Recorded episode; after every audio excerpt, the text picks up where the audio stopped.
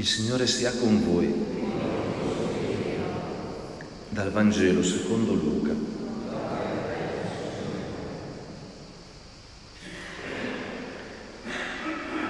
Mentre stavano compiendosi i giorni in cui sarebbe stato elevato in alto, Gesù prese la ferma decisione di mettersi in cammino verso Gerusalemme e mandò messaggeri davanti a sé.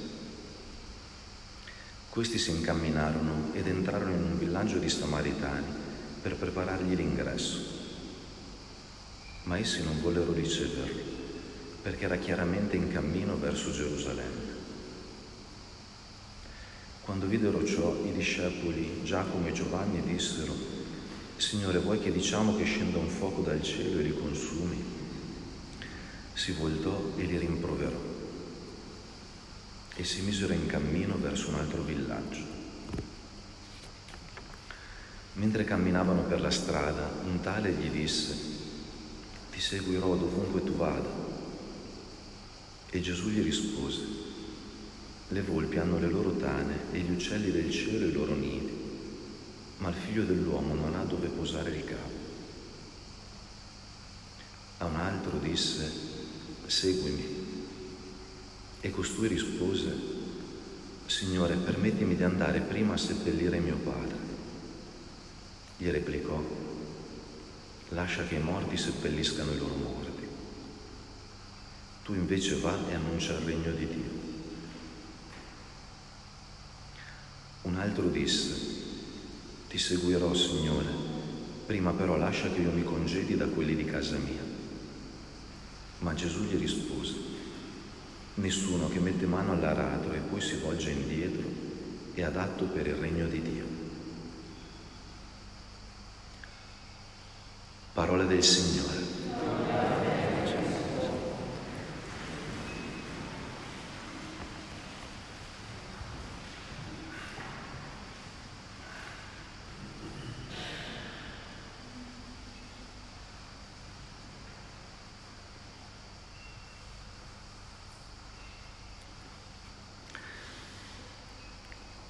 A volte immagino che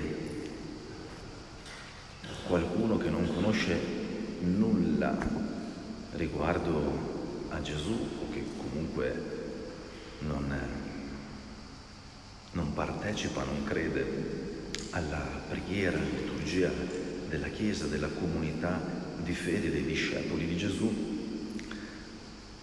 ascolti le nostre preghiere e ci possa domandare, ma voi, ma tu, credi davvero a quello che hai pregato?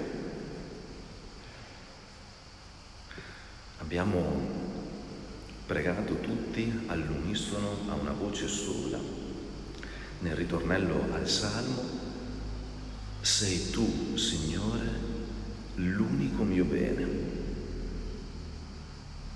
Sono parole forti, l'unico, sono quelle parole assolute, tutto, niente, sempre, mai, l'unico. L'unico, non ce ne sono altri. Sei tu, Signore, l'unico mio bene. E allora chi ci ascoltasse senza, senza credere avrebbe il diritto di chiederci, ma davvero? Davvero quello che credi? Davvero la tua fede?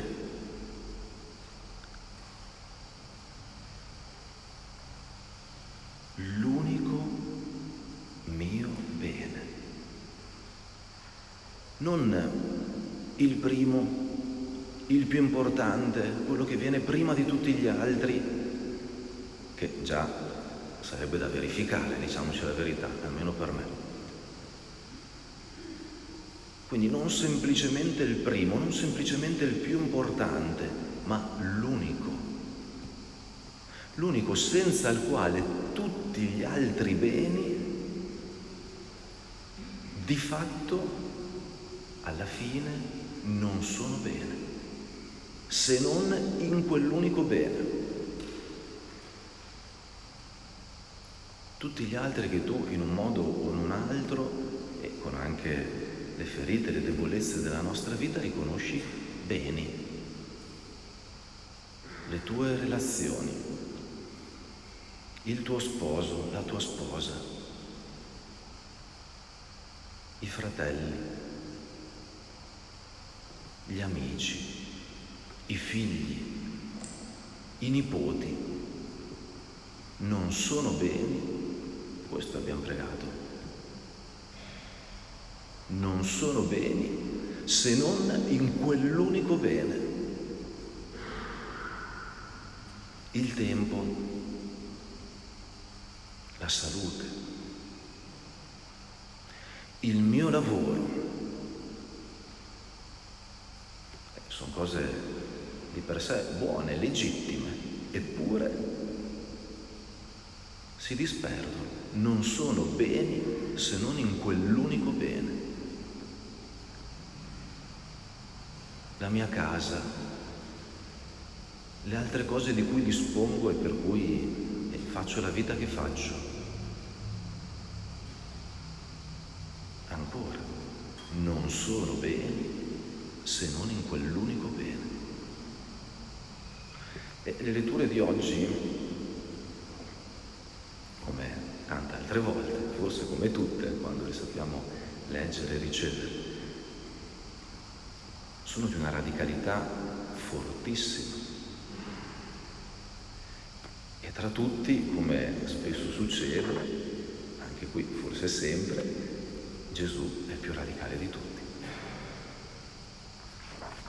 Abbiamo ascoltato dal libro dei Re l'episodio della chiamata del profeta Elia ad Eliseo. Elia, il profeta di fuoco, cioè mica uno dei tanti, il profeta di fuoco. A un certo punto incontra quest'uomo, Eliseo, e lo investe della sua missione di profezia. Eliseo dice, guarda, eh, ho capito eh, cosa, cosa hai fatto di me, permettimi solo e un momento di andare a baciare mio padre e mia madre, vado un momento a congedarmi dai miei, li saluto e poi ti seguirò. Ed Elia, il profeta di fuoco, dice, sì, ci mancherebbe questa cosa, è plausibile, voglio dire, non si lascia la casa senza salutare la mamma, ci mancherebbe. Fai pure e poi vieni perché sai cosa ho fatto di te. Bene, Gesù neanche questo. E abbiamo ascoltato nel Vangelo Gesù che sale con decisione ferma verso Gerusalemme perché sta andando incontro al compimento del dono della sua vita, la sua Pasqua. E c'è questa vicenda con questi samaritani che non vogliono accoglierlo e Giacomo e Giovanni sbarellano un po', però insomma ci dicono, magari state sereni, andiamo avanti. E poi dopo incontra altri, qualcuno che si propone di seguirlo. Signore, ti seguirò dovunque tu vada. E Gesù lo guarda e gli dice, sei cosciente di cosa stai dicendo? Guarda che le volpi hanno le loro tane, gli uccelli del cielo hanno i loro nidi, io no.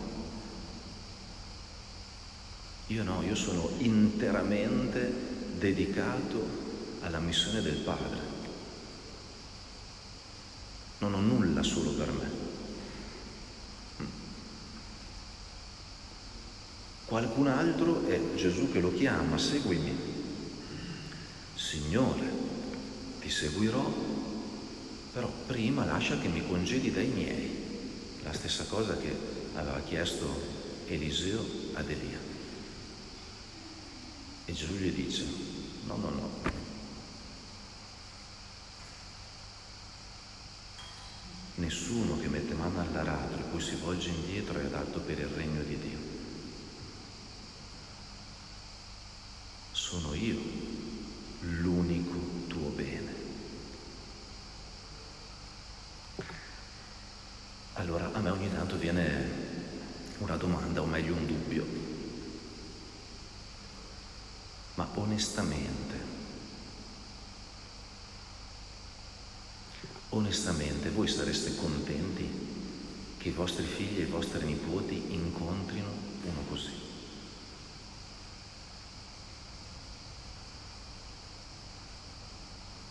Uno che dice loro, voi venite dietro a me e non premuratevi neanche di congedarvi dai vostri genitori.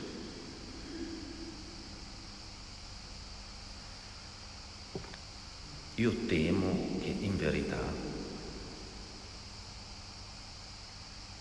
non saremmo granché contenti.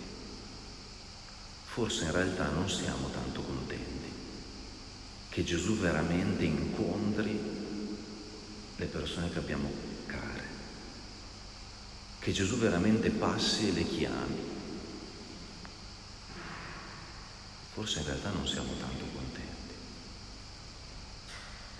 E forse, poi sono sempre generalizzazioni, e forse in fondo tanti non lo incontrano perché poi noi non siamo contenti che li incontrino davvero. Non siamo contenti che Gesù entri nella vita di qualcuno e gli dica guarda che il rapporto tra me e i tuoi genitori è sproporzionato, non ha nulla a che vedere. Il rapporto tra me e il tuo marito, tua moglie è sproporzionato. Sono io l'unico bene, senza il quale tutti gli altri beni, tutti, si disperdono. Oggi o meglio, in questi giorni, oggi si conclude eh, l'incontro mondiale delle famiglie che è stato voluto dal Papa e celebrato in tutte le chiese, in tutte le comunità cristiane.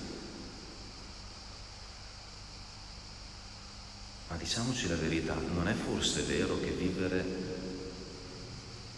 la vocazione alla santità nella famiglia, vivere la vocazione familiare come strada di santità, chieda questa radicalità. Questa radicalità di abbracciare il mistero della Pasqua nella mia vita e di attingere all'unico bene, all'unico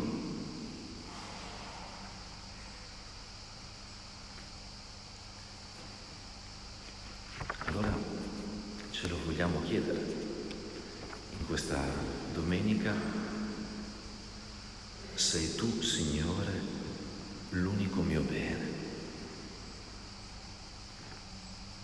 Lo penso davvero e lo credo davvero.